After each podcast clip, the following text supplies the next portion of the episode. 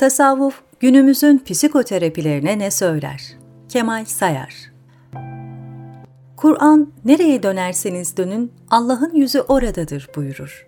İslam antropolojisi insanları hür iradeleriyle Tanrı'yı dünyaya, hakikati gerçek dışına tercih etmiş varlıklar olarak görür. Kur'an'da Tanrı'nın hür iradesiyle tercih edilişi emanet olarak isimlendirilir. İnsan göklerin ve yerin yüklenemediği bir emaneti yüklenmiştir.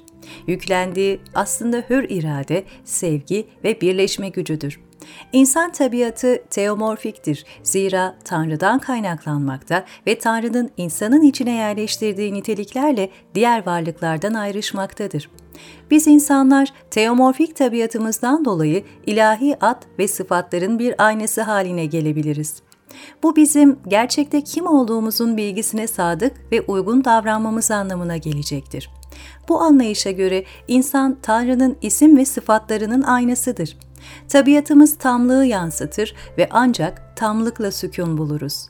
İnsan kendi özündeki cevheri bulabilmek ve benin içindeki beni keşfedebilmek suretiyle kendi dünyevi benliğinin üzerine yükselebilecek bir varlıktır. Hazreti Peygamber bana eşyanın hakikatini göster diyerek bu hakikat arayışını kabuktan öze bu yolculuğu özetlemiştir. Ruhun tekemmül sürecinde tasavvuf, belirli dua ve virtlerin okunması, yüksek tefekkür yöntemleri, erdemlerin beslenip büyütülmesi ve bütünleşme çabalarıyla yolcuları eğitir. Amaç, içsel özgürlüğün kazanılması, hırs ve arzulardan ruhun temizlenerek duyuların ötesine geçen bir idrake ulaşılması ve tam bir uyanıştır. Bütün kadim öğretilerde olduğu gibi tasavvufta da hayat bir yolculuk olarak resmedilmekte ve bu yolculukta insanın geçmişin çatışma ve yüklerinden yavaş yavaş arınarak gerçek benliği keşfetmesi istenmektedir. İnsan varoluşun bu daha olgun düzeyinde ne kainatı ne de diğer insanları tahrip ve istismar etmeyi düşünür iyilikte meleklerle yarışır. İşte Sufi psikolojisini günümüzün kimi maneviyatsız psikoloji öğretilerine nazarla farklı kılan noktalardan biri budur. İnsan ruhu tekemmül edebilir, iyiye doğru evrilebilir, bencilce arzularından sıyrılarak huzur ve itminan bulabilir. İnsan ızdıraplarından fazlasıdır. Yeri geldiğinde ızdıraba tahammül ve kadere, kaçılmaz olana rıza göstermekte insanın olgunluk yürüyüşünde bir basamak olabilir. Tasavvufi psikoloji, kaotik modern dünyada ruhu bütünleştirmek ve içsel uygulamalar ve yöntemler yoluyla niyetleri arılaştırmak ister. Tasavvuf, psişeyle bir soyutlama olarak havada kopuk bir biçimde asılı kalmış bir zihin olarak ilgilenmez.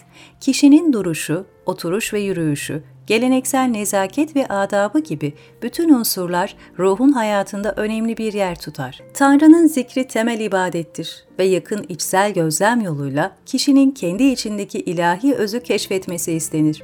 İnsan zübde-i alem olarak bir mikrokozmozdur. O ahseni takvimdir, yaratılmışların en güzelidir. Tanrı'nın yeryüzündeki halifesidir.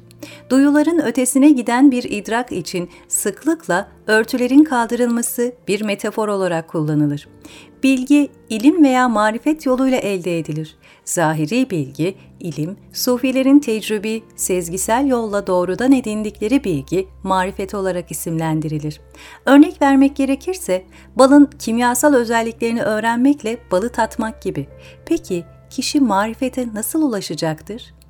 Tanrı'nın hatırlanışı ve anılması, bir yanılsamalardan arınma ve gerçek benliğe ulaşma yolu ve bu yolda bir kılavuz yol gösterici, manevi bir rehber sayesinde. Temel amaç fenafillahtır, yani Allah'ta yok oluş. Arzu, tutku ve hırsların, dünyevi endişelerin yüce bir ülke adına eritilmesi. Sufi, kendilik bilincini bir kenarda bırakır ve sadece Tanrı eri olarak Tanrı'nın bilincini kuşanmak ister. Bu erişten bir sonraki safhada yeniden doğuş vardır. Bekabillah. Sufi kendi varlığının farkındalığına yeniden varır. Ancak bu kez tanrısal bilincin hatırasını muhafaza etmektedir. Bu durum daha yüksek bir bilinç seviyesi olarak kabul edilir. Zira kişi artık dünyada tam bir işlev gösterebilmektedir. Artık el işte, gönül hakla oynaştadır. Fena ve beka arasındaki ayrım kabaca sarhoşluk ve ayıklık olarak tarif edilebilir. İbni Arabi, tasavvufu Tanrı'nın vasıflarını içselleştirmek olarak tanımlamıştır. Bu ifade, Tanrı'nın suretine girmek, ilahi vasıf ve nitelikleri, her türlü erdemi yüceltmek ve ülke edinmek olarak okunabilir. Tanrı madem insanları kendi suretinde yaratmıştır ve insan da onun emanetini taşıma ödevini üstlenmiştir, o halde ruhunda gizil bir halde yatan ilahi özellikleri gerçekleştirmek insanın ödevidir. Bu yolda ilahi özelliklerin insanda nasıl açığa çıkarılacağını bilen öğretmenlerden yardım alınır. Sufi öğretmen ve kılavuzlar Tanrı'ya yükselen yoldaki duraklara ve hallere çok dikkat ederler. Kişinin bir makam veya halden diğerine evrilirken geçirdiği manevi dönüşümler ve sonunda varılan temkin safhası onların yakından takip ettiği süreçlerdir. Kişi tövbe, zühd, tevekkül, fakr, zikir, sabır, şükür, rıza duraklarından geçer ve nihai durağa, sevgi durağına ulaşır. Asıl olan biçimden öze, suretten manaya varmak ve kabuğun içindeki inciyi bulmaktır. Hazreti Peygamber, kendini bilen Rabbini bilir demiştir. O halde marifet, bize şeylerin daha derin bir bilgisinin kişisel dönüşüm ve hikmetle olabileceğini söyler. Peygamber ifadesinde de belirtildiği gibi böylesine bir bilgi hem kendilik hem de Tanrı bilgisi gerektirir ve kitaplarda bulunmaz. O zaten kalpte metfundur, derinlerde gömülüdür. Cehalet, unutkanlık, dışa dönük etkinlikler veya rasyonel düşünce onun üzerini örtmektedir. Bu bilgiye erişim ancak insanın tekemmülüne inanan bir yolu izlemekle mümkündür. Sen düşünceden ibaretsin diye yazar Mevlana kalanın doku ve kemik. Eğer gül düşünürsen gülistansın, diken düşünürsen külhanda yağ. İnsanın mutlak tekemmülü içindeki ilahi özün ondan yaratıldığı ilahi nefesin açığa çıkarılmasıdır. Hedef varlığın birliğidir. Böylesi bir içsel keşif yolcusu kendi yanılsama ve bencilce arzularından arınmak suretiyle olgunluk yolunda ilerler ve insanı kamil olmak yönünde çaba harcar. Bu mükemmeliyete vardığındaysa ilahi ve insani olan arasındaki duvar ortadan kalkar. Tasavvufun temel amacı insanların gözlerini açıp görmelerini sağlamaktır. Sayısız Kur'an ayeti ve peygamber sözü değişik imge ve ifadelerle bu hedeften dem vurur. Bu ifadelerden birisi de teskiyetün nefstir yani Tanrı'ya giden yolun ruhun arıtılması yolu olduğudur. Kur'an'da şöyle buyurulmaktadır. Kim kendini geliştirip arındırırsa o kesinlikle ebedi mutluluğa ulaşacaktır. Kim de kendini geliştirmeyip içindeki iyilik tohumunu çürütürse o kesinlikle kaybedecektir. Şems suresi 7 ve 10. ayetler. Bu ayete göre ancak ruhlarını arındıranlar kurtuluşa ermiştir ve ruhlarını gömenlerse son menzile yapılan yolculukta pişman olacaklardır. Sufi'nin vaktin anın evladı olduğu söylenir. Aynı zamanda yolculuktan yapılmadır o. Döl evladı değil, yol evladıdır. Gerçek bir sufi sadece anda, anın hakkını vererek tam bir fedakarlıkla yaşar. Her an biricik olduğu için benliğin her anı da kendisine özgüdür. Bazı sufi metinlerinde her an nefes olarak isimlendirilir. Sufilere de ehli nefes adı verilir. Ehli nefes her soluk alışverişte o nefesin biricikliğinin verdiği nefes ayıklığı içinde yaşarlar. Peki bir kimse yeniden doğuş sürecinden geçmeye karar verdikten sonra ne olur? Geleneksel olarak birey birkaç davranış aşamasından ve buna paralel bir dizi yansıtıcı içsel durumdan geçer. Makam, alıştırmalar ve günlük pratikler yoluyla erişilmesi gerekli bir disiplindir. Hal ise iradenin kontrolünde olmayan duyulara bağlı öznel bir zihin durumudur. Tıpkı William James'in şuur akışı gibi halde statik ve katı değildir görünüp kaybolan ışık parıltıları veya bir nehre düşüp eriyen kar taneleri gibidir. Geleneksel tasavvufta davranışsal aşamalar, uyanıklıkla yeniden doğuş veya yeni bir yaşam işaretinin başlangıcının farkında olmakla başlar. Uyanıklık bir anda da gelebilir, zaman içinde tedricen de gelişebilir. Bununla birlikte tek başına uyanıklık yeterli değildir. Yolcu, geçmişteki yanlış davranışlarını terk etmelidir pişmanlığı hissetmelidir. Değişmeye karar vermelidir ve son olarak kendisini husumet ve zulümden temizlemelidir. Artık arayan kişi, o her kimse, kendisine bir delili rah, yol ışığı seçecek pozisyondadır. Tevbeden sonra yolcu şüpheli hareketlerden kaçınma aşamasına geçer. Bir sonraki aşama zühttür. Belli değerlere ve iç huzura konsantre olur. Ardından gelen aşama sabırdır ve sabır, seyr-ü sülûkun yarısı ve zevkin anahtarı kabul edilir. Her dönüşte ve her seviyede salik, sabır gerektiren lehine veya aleyhine bir durumla karşılaşır. Tevekkül aşaması bireyin hiç talepte bulunmadan güven duymasını gerektirdiğinden erişilmesi zor bir aşamadır. Rıza ise geride bırakılan aşamaların tümünü toplayan en son aşamadır. Artık arayan kişi hoşgörü ve huzur kazanmıştır. Bu aşamalara zihnin durumuyla bağlantılı paralel durumlar eşlik eder. Bunlar şöyledir. Arayıcının nefsini gözlemlemesi ki arayış nesnesine göre nefsinin davranışlarını değerlendirir, kurp ki maksuda doğru yakınlaşmayı ifade eder, şevk ki ilahi bütünleşmeye duyulan arzudur, mihr ki her şeye karşı şartsız sevgi beslemektir ve ümit ki daha da yakınlaşma ümididir, üns ki tanıdıklık halidir ve son olarak yakin yani bütünleşme ve kesinlik halidir. Özetle salik iki temel görevle karşı karşıyadır. 1. Fena, mevcut halini çözmek yani parçalanma. 2. Beka yani yeniden bütünleşme. Fena, bilinen benliğin ölüp gitmesine işaret eder. Beka ise kozmik bende yeniden doğuş demektir.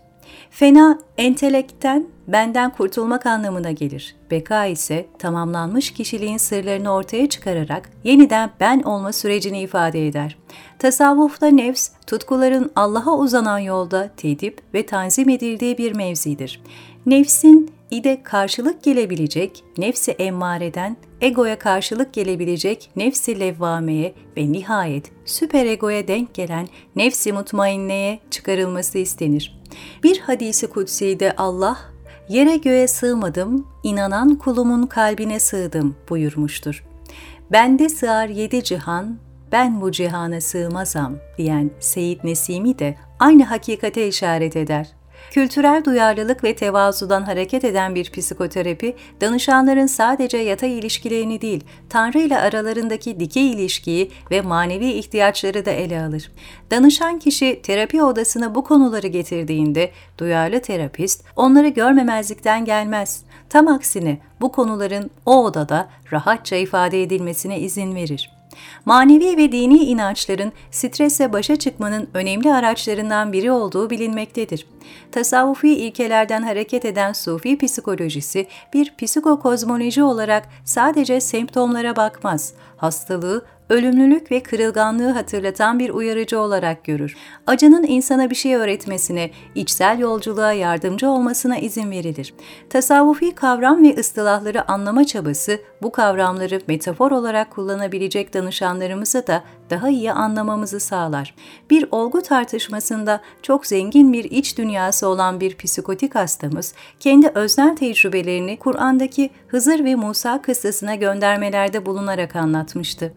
Bireycilik, rekabet ve yarışmacılık gibi modern kapitalizm düsturlarının insan yabancılaşmasını tırmandırdığı, kişinin kendisine karşı dürüst kalmasını zorlaştığı bir ortamda katı materyalizm, insanın ruhsal ihtiyaçlarını tarif etmekte yetersiz bir paradigma olarak görünmektedir. Kolektif bir iyilik olmaksızın bireysel iyilik düşüncesi tahripkar bir yanılsama olabilir. İnsan bilincini sadece maddi öğelere indirgeyerek insanın manevi ve tinsel arayışlarını görmezden gelmek, psikoterapinin insanın en temel ihtiyaçlarından birisini gözden kaçırması anlamına gelecektir. Kişilik kuramcısı insan kişiliğinde kendini aşma isteğini önemli bir boyut olarak tanımlamaktadır. Sufi inanç ve pratikleri bugün İslam dünyasındaki insanların pek çoğunun ruhsal açıdan asli bir unsurunu oluşturuyor. Kuşkusuz terapist bir vaiz değildir ve bu inanç, değer sistemleri ancak danışan odaya getirirse konuşulmalıdır. Ancak terapist dini, manevi konuları terapi odasına girerken vestiyerde bırakmayacak kadar da açık zihinli olmalıdır. Psikoterapinin tüketim kültürüne eklenmesi ve danışanlarına içlerindeki boşluğu teskin etmek için yaşam biçimleri çözümleri sunmasını eleştirmiştir. Haddi zatında psikoterapi ahlaki bir söylemdir bir bilimden fazlasıdır ve terapist danışan arasındaki ahlaki uzam çok önemlidir. İyi bir hayat nasıldır ve ne beni evimde hissettirir? Bunlar özü itibariyle ahlaki sorulardır.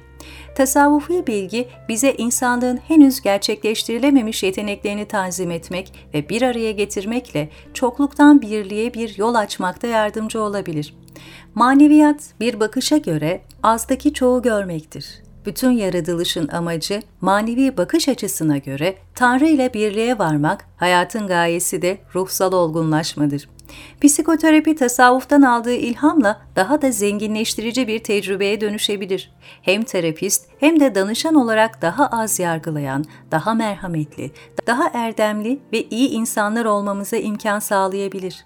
Erdem bugün psikoterapilerde sağaltıcı bir unsur olarak giderek daha fazla konu edilmektedir. Erdemin çoğaltılması ve benliğin arıtılması için zengin tasavvufi şiir, öykü ve menkıbelerden terapilerde yararlanılabilir.